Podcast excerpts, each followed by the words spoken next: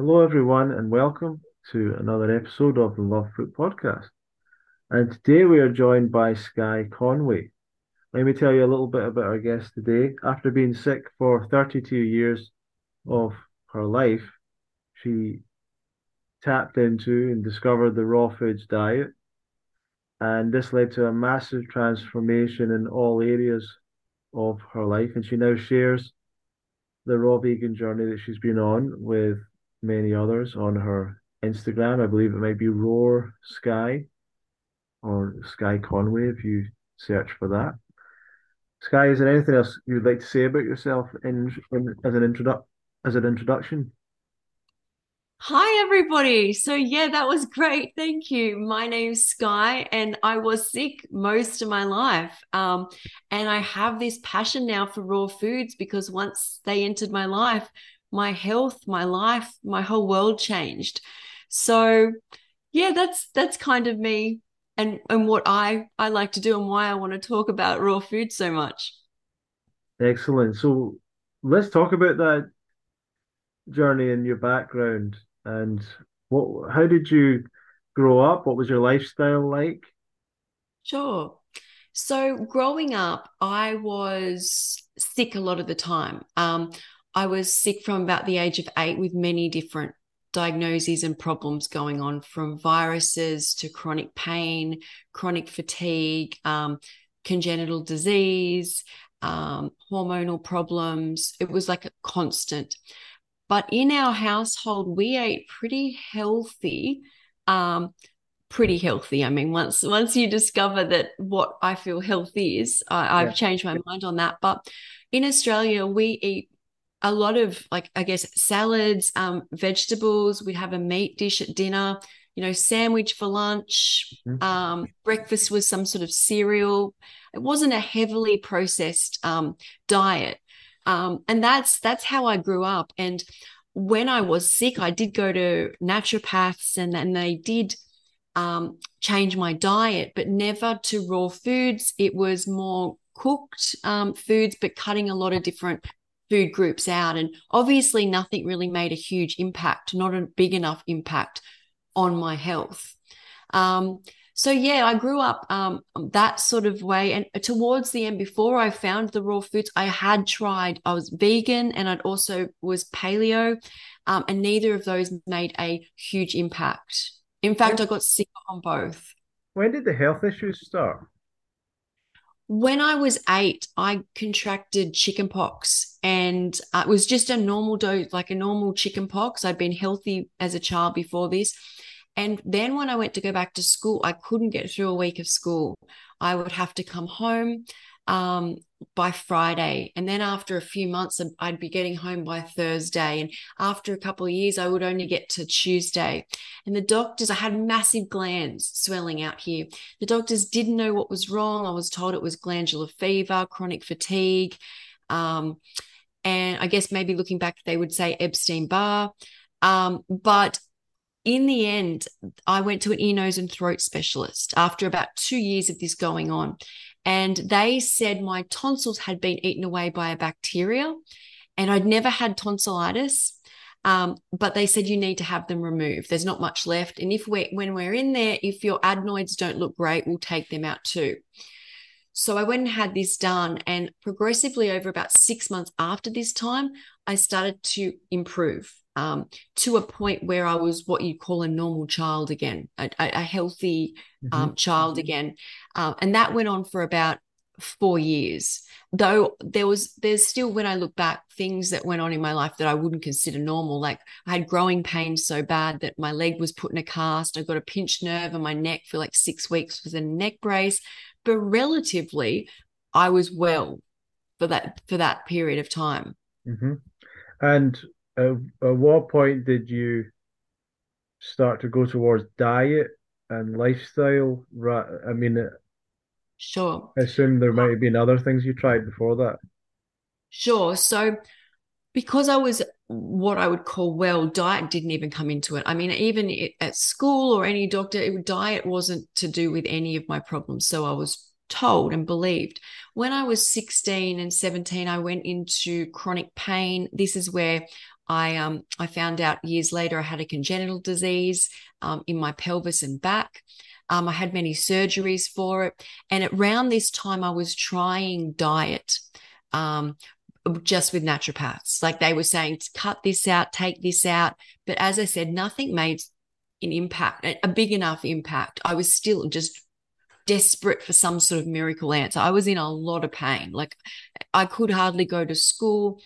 Um, from here, they found the disease, took out the disease. Um, it was like a second piece of uterus that they took out. Um, and it, they hadn't seen this happen before. Um, and I was pain free then for about three years. But when I say pain free, at about after during that time when the pain came back, I ended up having a perforated ulcer. I lost my stomach, my my duodenum, more of my intestines. Came through that. Um, what happened after that? Then after that, my pain came back. I was on. I had full time carers, couldn't work was on massive doses of pain medications. Like I'm talking, I think every pain medication there was. I was on ketamine, pethidine. Um, when I went to hospital, I was on those two. I was on fentanyl, OxyContin, oxycodone, Valium, stimulants, antidepressants, hormones, stomach medications. And this is about the age of 30. Wow. And the, at this at this point, they discovered the surgeons discovered they'd put me in a chemical menopause and they discovered my pain subsided but at this stage my i'm not funk like i'm i can just make it to the toilet that's it um so I said I want a hysterectomy. I can't do more chemicals. I can't do a drug for the rest of my until I'm 50, until I go into menopause. So they did that. Um, and I, I felt better again. So because this chemical menopause took away my pain. I had a lot going on still, but my idea, the idea was once that went, I was going to heal. Once I had the um, hysterectomy, I went through menopause, and that was horrible. Um, the pain had gone, but I was very ill. And as I came off all these pain meds, it was like my body was shutting down.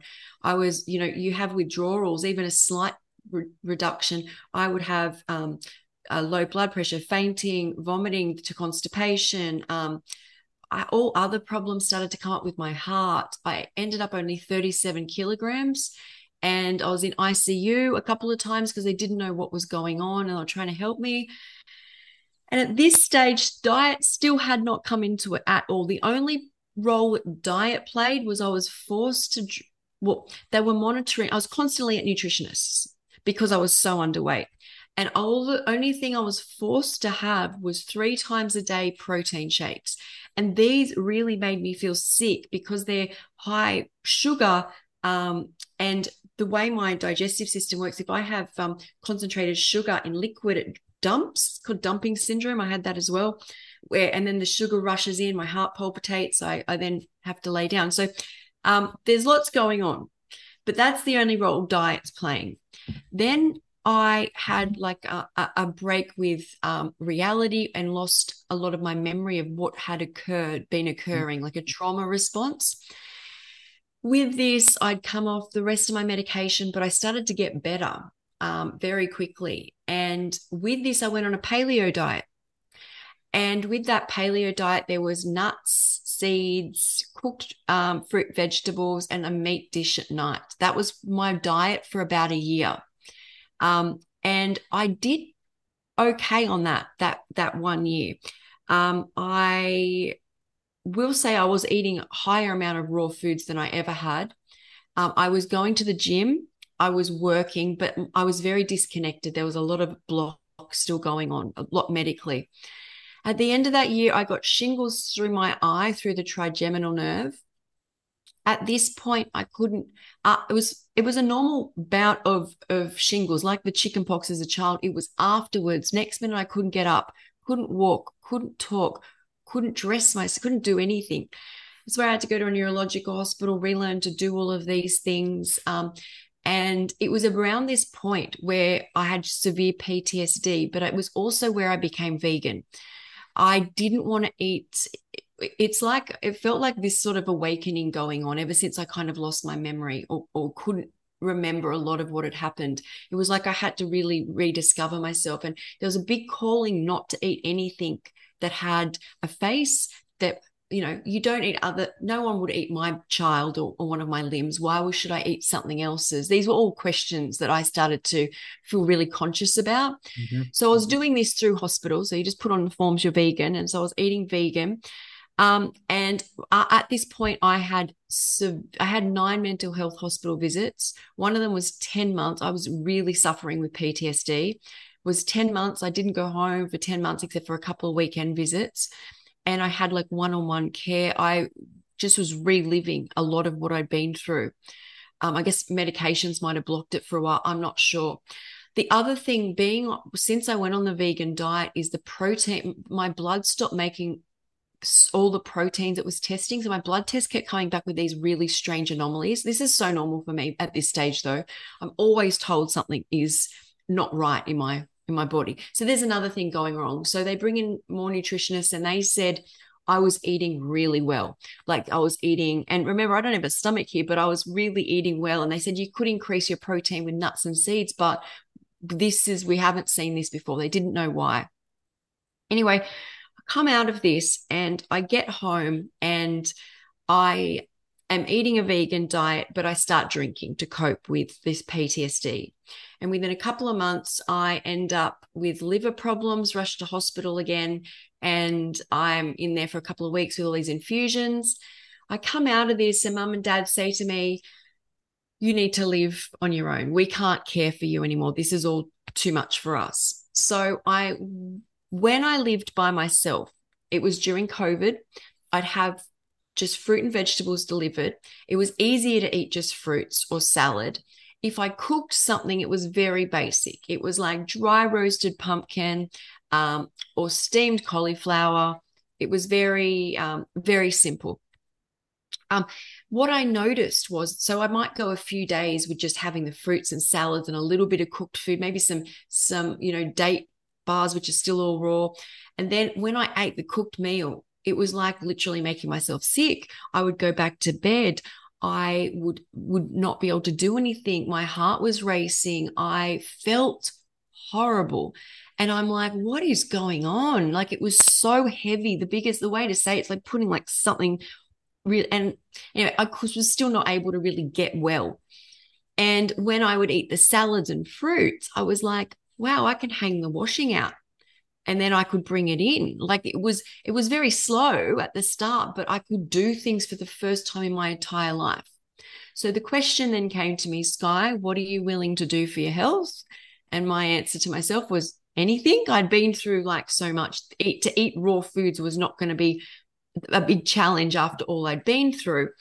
Um, so I I had at this stage um, was still not able to really read or write or um, concentrate for big periods. So I couldn't read what I was doing, uh, like uh, any scientific data. All I could do was kind of get online and see on Instagram that there were vegans called raw vegans, and they made these beautiful big fruit platters or these beautiful, um, you know, salads, and they were brightly colored. And I was like, right, I can do this.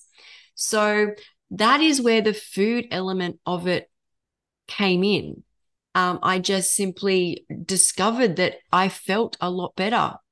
Look, I can't, it was like night and day when I ate raw foods. And if I ate even just sim- simple cooked foods, I didn't, couldn't make improvements. Do you think a lot of the medical interventions made made your situation worse rather than better? That's an interesting question. Possibly, but a lot of them. Because uh, you're, mentioning, you're mentioning having. Um, uh, did you say you, you don't have a stomach? Is that yes? And a duodenum. Yeah. yeah, that was emergency surgery though. So I had a perforated ulcer in the duodenum that had bled out and they tried they went in i've got a scar all the way down here they tried to cauterize it twice and then i it burst again. So they had to remove different areas. I will say that I was so desperate when when any medical intervention was done and I believe they thought they were doing the right thing. They probably still do. They probably do it to people that I don't know whether I could have survived mentally without some of the relief I got from the medical um, professionals. What What about the stomach? You say you don't have a stomach. Yes. So they, um, when you, I got the perforated ulcer, it all rotted in the duodenum. So you have, most people have a stomach um, that digests this way. They took mine out. There was a slither left of it, but it's now just all one piece. They took out the next level, which is the duodenum, and they took out more of the intestine. So when I eat, it's like one big esophagus type thing that goes all a tube that goes all the way down and then dumps straight into the intestines. Wow, that's that. How I, I don't even know. Like, it, it, and that's uh, very different, obviously. But I don't. I I'm surprised that that works. Yeah, I think it's another credit to the human body as to just okay. all capable of, right? And um, I'll I'll tell you when I went raw within two months. So I had that surgery 15 years prior to going raw. So it's quite an old scar. It's massive scar. They went in three times into the same mm-hmm. scar. Three months into eating raw foods, I went to my mum and dad's and I started to roll my finger across the scar and I could feel a massive chunk. It would be like keloid scarring, like kind of flapping away. So it had broken off. And I said to mum, this is so odd. And she said to me, she goes, You're going to have to see a doctor about that and I'd been eating raw foods. And I said, I think that's how I ended up with all these problems. I, yeah. I think that's the worst thing I can do.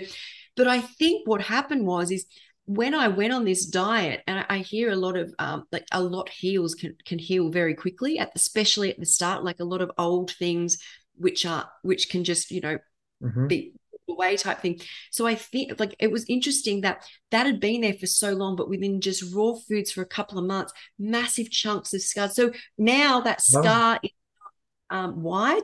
It's like a tiny, tiny line. So all the mass underneath has come away. Up the top, it's still there, but it's it's amazing. wow, wow. Yeah. That's I mean, it's such a traumatic story. I mean, the how how was all that triggered? Do you think was that what was the very first moment of that? I, I maybe I didn't catch it, but it was it was the ulcer that was the thing that started the whole process of your health downfall? No, it was the chicken pox. So oh. it was it was two it was a couple things actually. So I had chicken pox at the age of eight. Um, and that was just normal chicken pox. But afterwards, it was like this chronic fatigue response in the body that never left, like chronic tiredness. My glands are out like this. And that was when the, they did the, um, they removed the tonsils and that relieved something and I was better, but I was never like I was beforehand. The other thing that occurred to me, um, which I was born with, was a congenital disease, congenital disease called endostromatosis, which essentially they hadn't hadn't seen before, but it was just a second piece of uterus which had lodged itself on a ligament and then kind of grown. But what that meant is when I was eight, when this chickenpox thing happened, is this is where our bodies, when we're young, prepare for puberty. So mm-hmm. we build, you know, you you're getting the hormones already. And if your body has two sex organs there, your mapping is the extra excess estrogen, and that is a pain, it's an acid. So I was so basically what they're kind of saying is from that age, this is why this all happened around here. Then I had an interview recently with somebody who said there's a small percentage of people who get chicken pox and there's some link to hormones with a problem they never recover from it. She did a study, she's a naturopath, and she did her thesis on it. So it's all lots going on. And you lived with pain for a long time, I believe. Is that what you were saying? Like the pain I was in was pelvic, so it was gynecological pain, back pain. It ended up through my face, my fingers, my hands, wow. the back of my legs, um, and my GI tract as well. But I had some biofeedback done by a neurologist and a gynecologist that they use these machines for women giving birth to train them to learn how to lower the pain level. Um, so they put this machine on, and then you're supposed to relax, and the reading will drop, and you train yourself. So they put this machine on me, and they couldn't get a start point because the pain in my body was so loud. And At this time, I wasn't even 20. That's crazy. How, Yeah. how how long did you live with that? Till I was 30 was that pain. So once I was 30 and I had the hysterectomy, what I call my pain, that that um, nerve pain, pelvic gynecological pain, that left at 30. But I was on 500 milligrams in the morning of Oxycontin, 500 milligrams at night, 60 milligrams of breakthrough four times a day of oxycodone. I was on a fentanyl patch of 170, Valium, antidepressants, stimulants, went into hospital on ketamine. I'd have pethidine, Botox, local in, um, anesthetics. So that was then the next hurdle of what I Mhm. had to overcome. What what was the cause of that pain? The the root cause? Do you do you understand what it was? Yeah, that was that second piece of uterus, the endostromatosis, um, which had so they they did a surgery and removed it, but they they went back in years later and he he's left what he'd called the root and he took that out then. But what had, he explained to me that be the wound being open, the cells in there had spread onto my um bladder, my uterus, and my bowel, and then they cause more of like that um that response. So when he took the rest out, it was too late. It had already kind of, and I was so inflamed. I was, It's terrible. yeah. You know what was the most terrible was I all I know this sounds really horrible, but I always wished I had something like cancer or something because nobody knew what was going on. There was no Yeah. answer. I was in so much pain. It was like nobody believed. I don't even know whether I believed. It was not not a definitive diagnosis, and I wanted something, you know, where you even if you need dialysis, you go to a set department, you go to a set yeah, yeah. doctor. It was never like that for me. I was all over the place. So for 10 years, so basically you probably couldn't really have a life. No, I didn't. So from the age of 16 up until 30, I was most of my time was spent in bed. Oh, Just about time I could was spent in bed. And then after that, I was still in bed by this stage because of what it had done to me. And the year that I got well, I remember I was saying like I did paleo for a year and I, I went to the gym and I worked because I kind of lost my memory. My body had some ability to function. It was very, very strange. Like it was not, it's not um, I couldn't do much even even with my cognition. My everything was very like it, it was keeping me in some sort of Yeah. you know life support type thing. And then once it came back, I went downhill. It must have been really taxing to your nervous system to be going through essentially pain for, for 10 years, like for a constant time. Um, yeah. is is there a kind of a recovery process from that? Is I mean, how does that shape you and how do you I don't, I don't know, how do you get over that? So that's a really important question because when you're in um, chronic flight or flight, my brain worked like this. So if I had to right now get from just here to the door, it would go, Have you taken your pain medication? Have you taken your long term pain medication? Have you put enough heat on it? Is anyone around if you're going to walk? While you're up, do you need to go to the toilet? Okay, grab your hot water bottle. You can make it. You can do it. That is how my brain worked if Yeah. I had to do anything for, for all I could remember, really. So when the pain goes, you literally don't know how to live. And then your brain starts to adapt um, a trauma response to things. Like at the start, it can kind of remember, and also all the medications are coming away as well. Like, so it's very, it's like relearn, trying to relearn. I did try and study psychology for about five years. I never completed it, but I feel reading about what the body and mind d- react, just knowing what they do was helpful to get through that. But then eventually it, it was like the PTSD was too much and I couldn't function. Plus there Mhm. was whatever happened after the shingle. So, but that is the hard part is is trying to get learn how you just sit because now I can sit by the beach and I can remember as a little little girl that I would run by the water and uh, the feeling of the the salt air that is if you're coming off some long-term disease you're not going to feel that for a while, but you've got to keep persevering. So wow. you've got to keep what I believe is exposure. So you keep going back to things that you know are safe, like sitting by the beach, and eventually you kind of settle. Wow.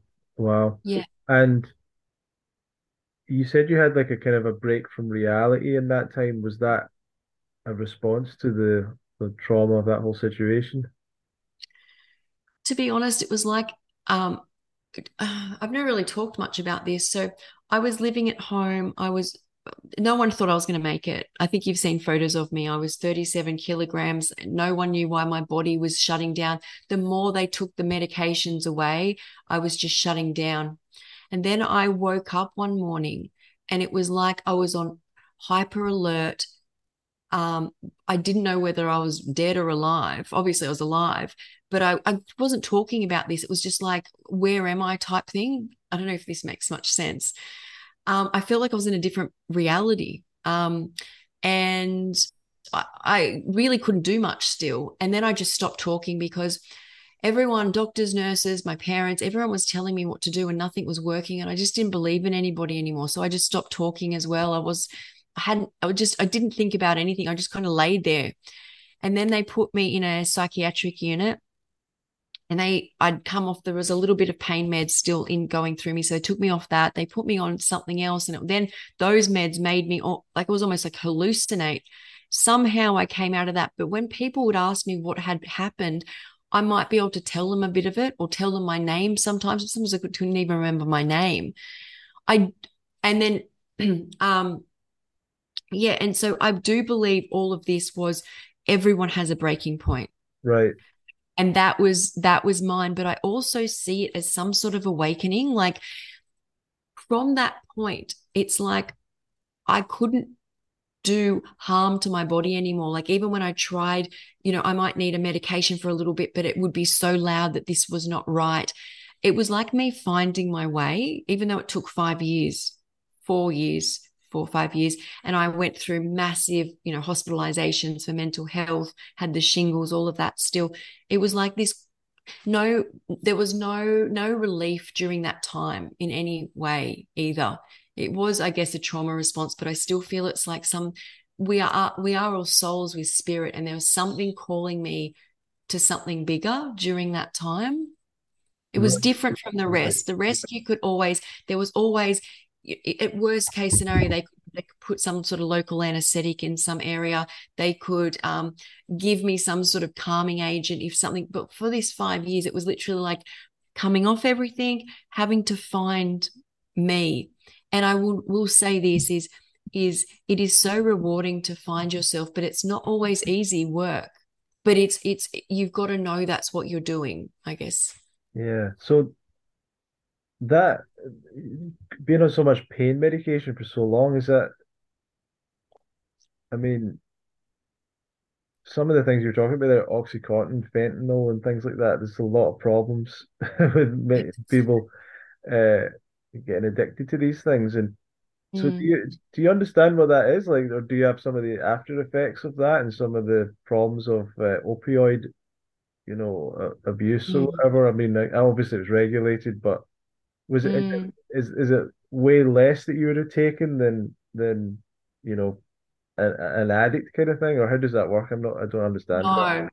I was take the amounts I was taking were so if you break your leg and you go to a hospital, um, or you wake up from surgery, they will give you five milligrams of like what we call, or maybe ten, maybe up to forty after you first come out, right? Of something called um, oxycodone, right? I was taking 500 milligrams in the morning, 500 at night. And every time I went into pain during the day, I was taking 60. Then that wasn't even the fentanyl. Then we move across to fentanyl. I was on at the same time on a patch of 170 milligrams. Now I can't, they don't give fentanyl that much and the dosage wouldn't be the same because it's a patch. I can only talk in the endone terms. The amounts I was taking were so massive. But the pain I was in was so massive that it wasn't mm-hmm. touching it. So, but once the pain went, that's why I think I got so sick because my body, how that made me feel. And that's why I had to come off it. And it was making me sick every time I dropped off it. but how I felt on it was so horrible once the pain had gone. But my doctors, and I had a lot of doctors, said that they believed once my pain went, I would go off it because I never went on on it to numb emotional pain. It was always some physical yeah. pain, but it doesn't make it any easier um, coming off it. What I have been through, like when I think back to what, when you grow up and you hear horror stories, you you can't imagine getting through them. But then when I walked through, especially some of the moments of my life, I don't. I think of the strength I needed at the time to get through. Mm. That's what you, you you've got to just know that there's something there, something great inside of you. You're worth coming off it for. So when you did the hysterectomy, is that when the pain pretty much went away entirely? Yes. Yes. So I had that at 30. So just before my 30th birthday, they tried chemical menopause, and that had a whole lot of side effects. But my pain, as I knew it, that pain that had then spread up through the entire um, left side, went.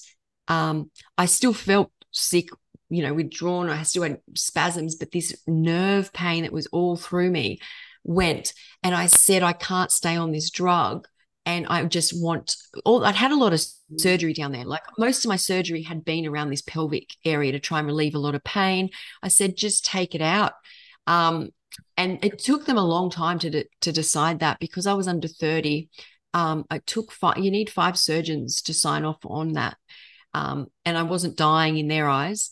So um, I feel like I was.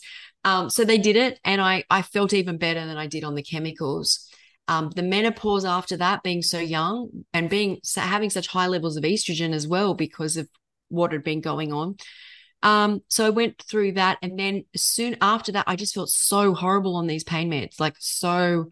Um, and that's when I like lost my hair, got really, really skinny, and was just I was always sick.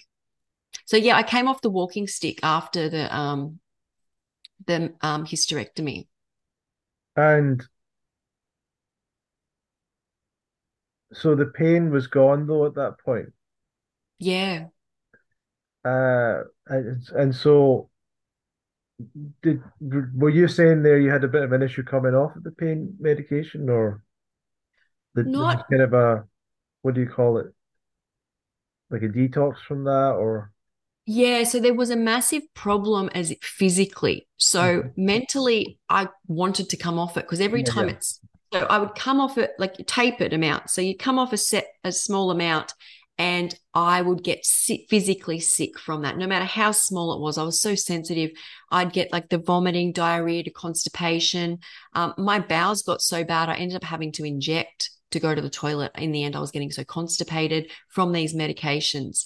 Um, what else? Um, my hair was falling out. I was dizzy. I then got heart problems like tachycardia. Every time I get up, my heart was racing. Um, but when I stabilized on the meds, they were so strong. I couldn't stay there. I had to, I wanted to um, drop again. Um, so yeah, there, that was the only problem I found with the meds. Um, only problem. I nearly died coming off them. Um, but yeah, so that's as as for the addiction side of them, um, yeah, there was a, a tendency to that year that I was well that I was well to to to know that in the past all of a lot of what I felt was regulated by medications. Like all of what I felt I think was re- regulated. So there's that real shift of knowing that just sit down and have something to eat have a glass of water um, you know, sit by a candle, by a window. You've got to really retrain. Um, so there's that side of it. But um, the, the horror side was the how sick I got. And I think part of that was my body had been through so much with that pain. Like it was already through the ringer and then it had to come off all the meds. Amazing. So at what point, how long after that did you find the the, the raw food diet? It was four to five years mm-hmm. um, after that first like were you able to get your life back after that after the hysterectomy uh, no no no. So I was um I was after the hysterectomy, I was pain free. I was just a shell of a person. I was on all yeah. that med, all those meds, and then I went through the menopause, which was so horrible. After the menopause was the constant, so I never stopped being sick. That's the problem, right? Is you can't live, your brain's still in flight or fight. So I never had that period of time to just go live um, afterwards, my body's like, right now, you got to get rid of the meds because you feel so sick. And then you're feeling, you had the withdrawal symptoms, and then more, more problems started to show up. And then you're back to new doctors. And mm, wow. Mm. Uh, so you were still searching, I guess, for a solution. yeah, I, I was, but I, I believed so strongly that once the pain had gone, it was just such an unusual pain. It was nothing like, you know, people go, oh, it's a headache like you get when you get the flu or something. It was no, you couldn't. It was so I called it my pain. And I believed very strongly that once my pain went and I came off all the pain meds, if I survived, um, I believed I would. Um, that what however I got well, I wanted to share with people because it's just something that is worth sharing. But then there's a real struggle. So that year that I got well, when I did the paleo diet, where I functioned at a really like basic level, is you really start to see how hard it is for a person who's been so sick to change their brain patterns to a well person. Yeah. That's a whole ball game that that you have to wrap your head around. Amazing, amazing. And did mm. you do you have support with that? Did you were there um so no. So when that year, I I I really pushed every every support wise, like psychology and and counseling, all the way.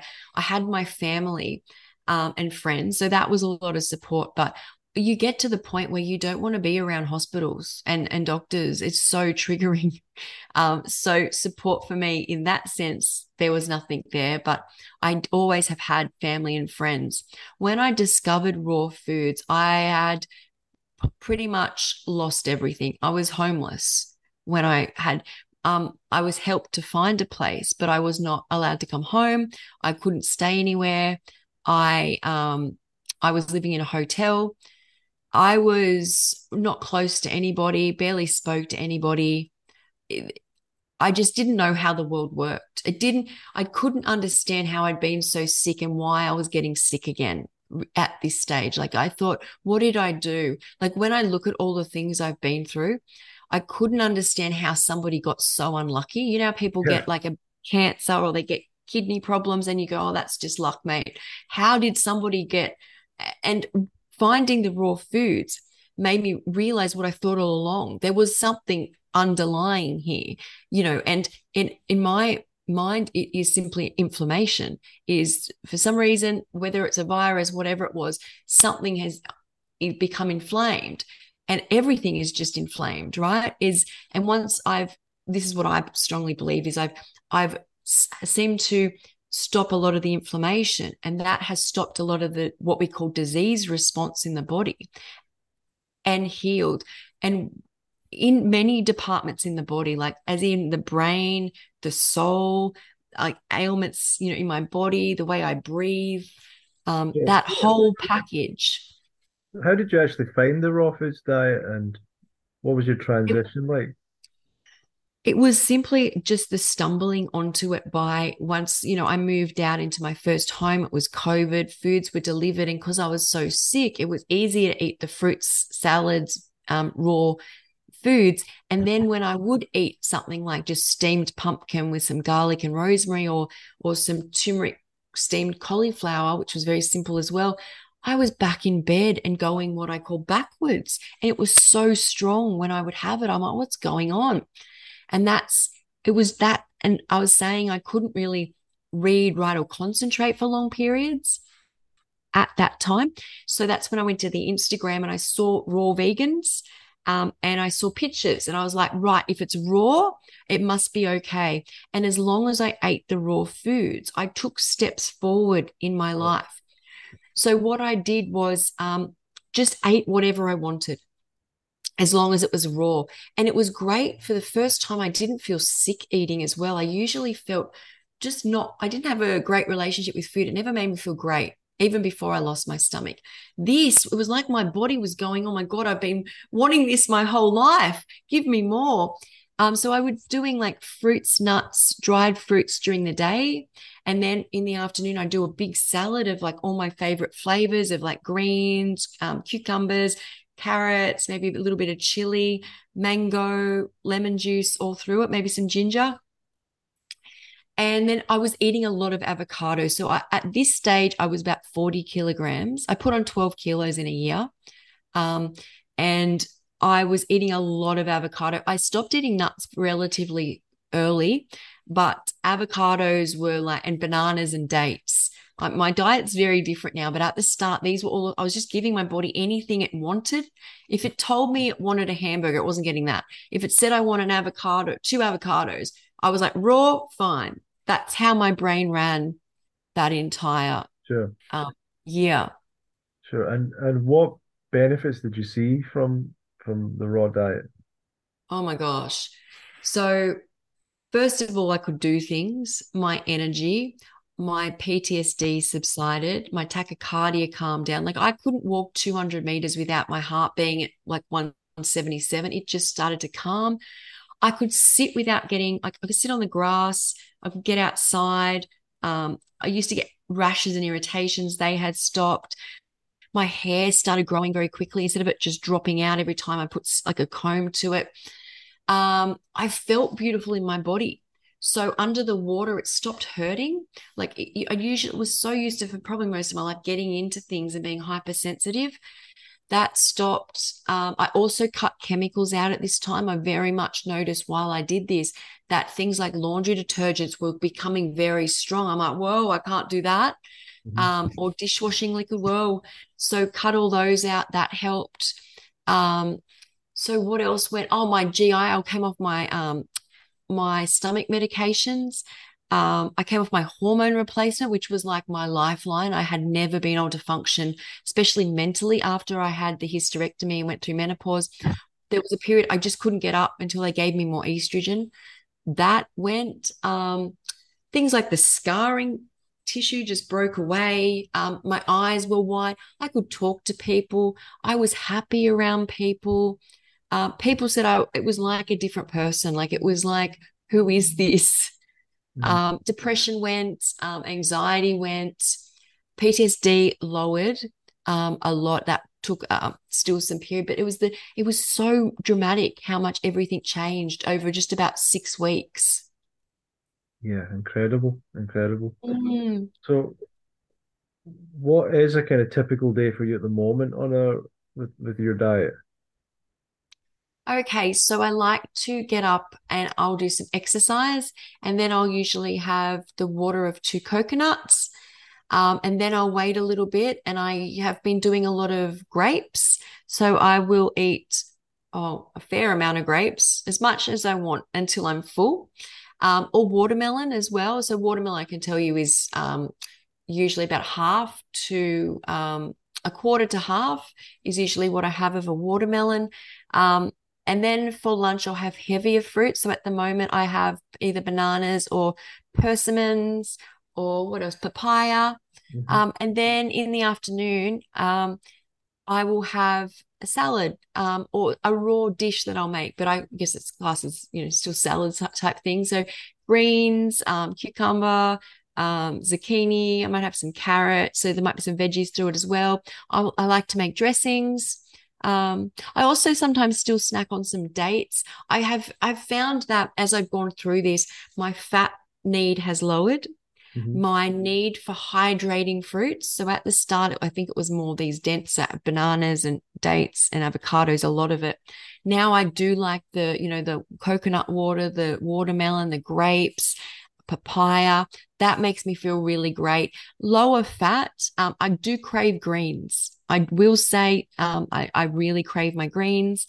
Um, and I, I like veggies, but I think that's a comforting thing as we come into winter. It's it's really this calling more to the fruits now. But that wasn't always like that. At the start, mm. I was eating like nuts. I was eating um, uh, sauerkraut, olives, as long as it wasn't like heat applied, mm-hmm. it seemed it, it really made a huge difference to my life.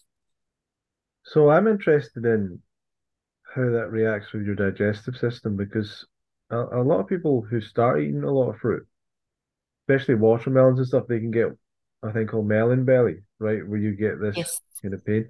And I'm kind of interested in if you have if you don't experience that because your digestive system is so different, or if you if you do experience any issues like that.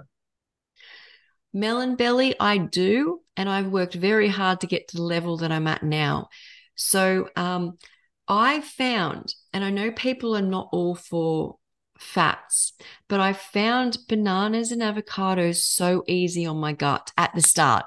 Mm-hmm. Right. I might get bloating lower down, but very easy to eat. And I, I felt really great um, having them. With back to the start, is I wasn't able to eat as much as I can now.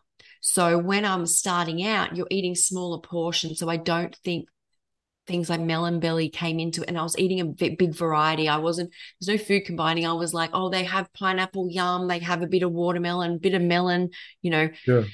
When I came further along and could read what other people were doing is um I saw that having like starting off on hydration like watermelon. So I was doing trying to do days of watermelon my my digestive system went next level. I ended up back in bed with like stabbing pains, and it is melon belly. It starts as melon belly, but it start it got quite bad.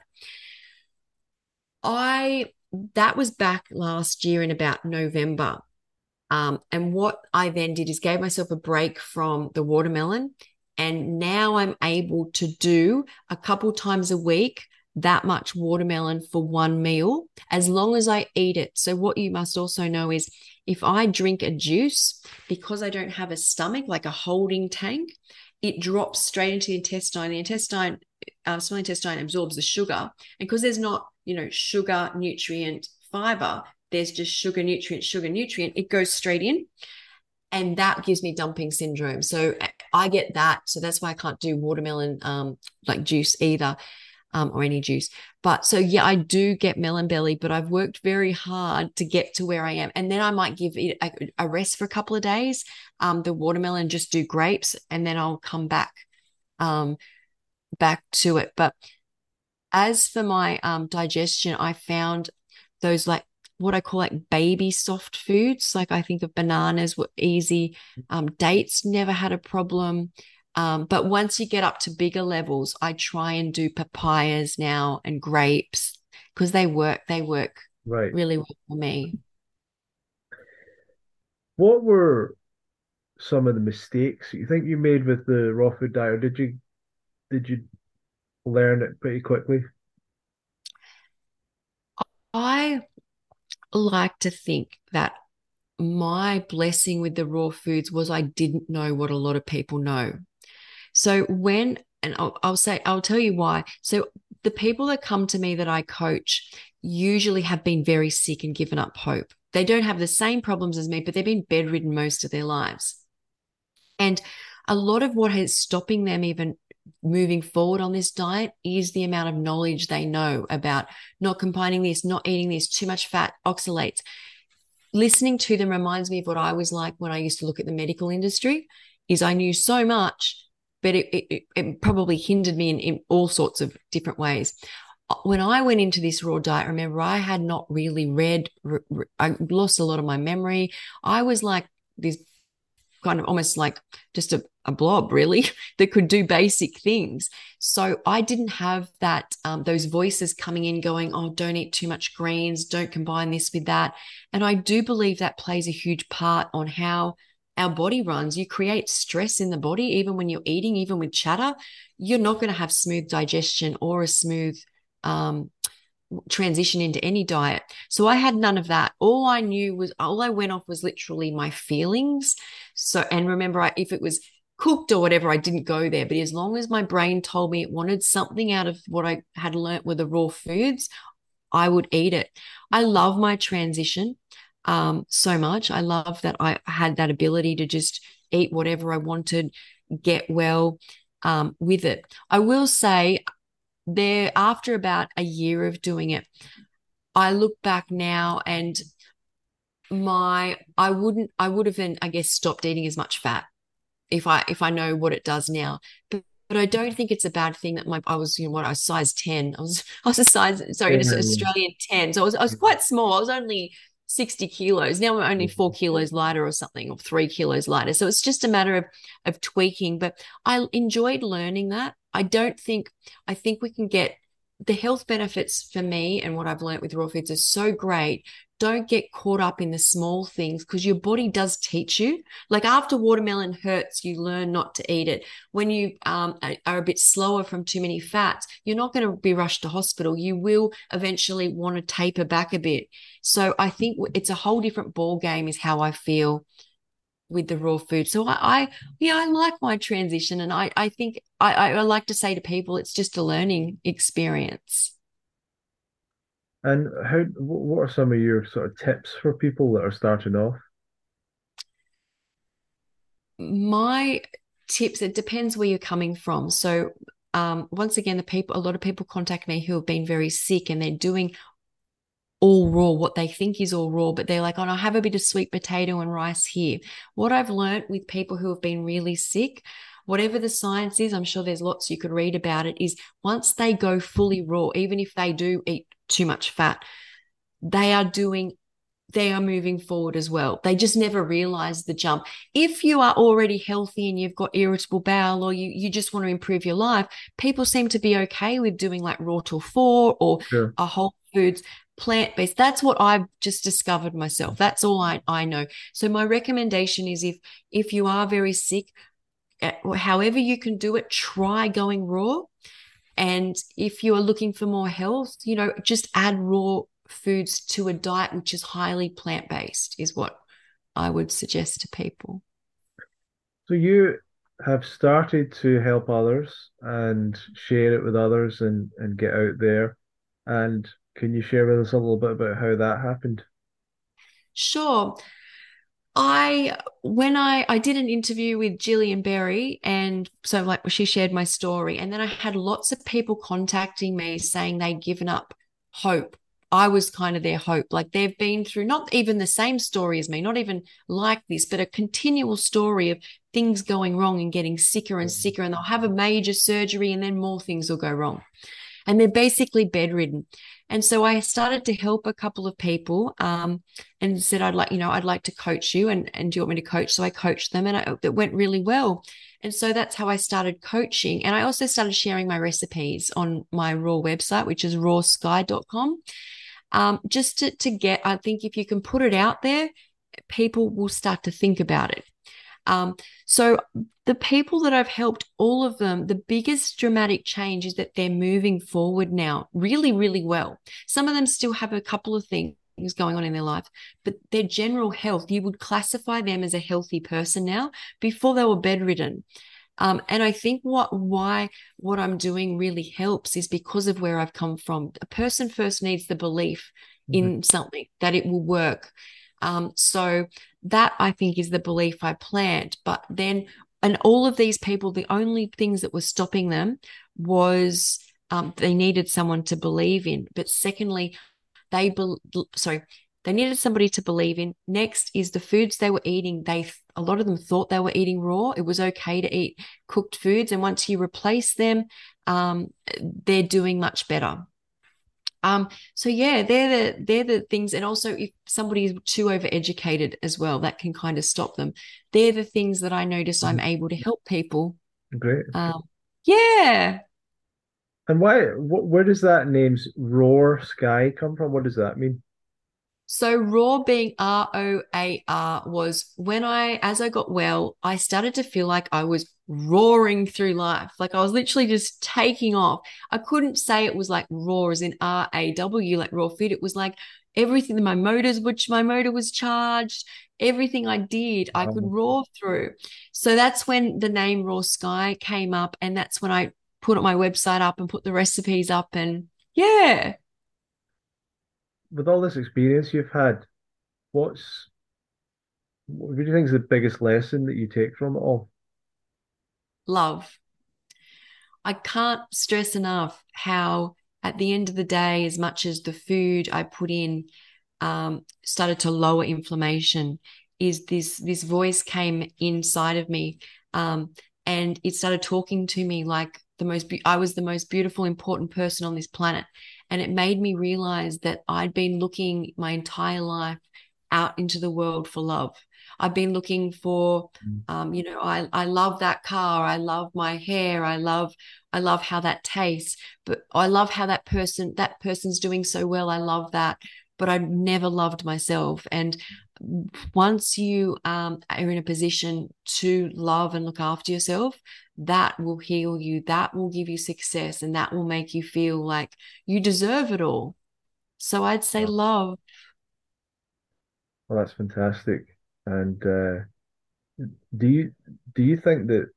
Because I've always I've thought that a little bit that when I started with this diet, I was already fairly positive thought, quite positive thoughts, but I do feel like there's a natural feeling of like real beautiful positive thoughts all the time, like like the yeah. world's a beautiful place.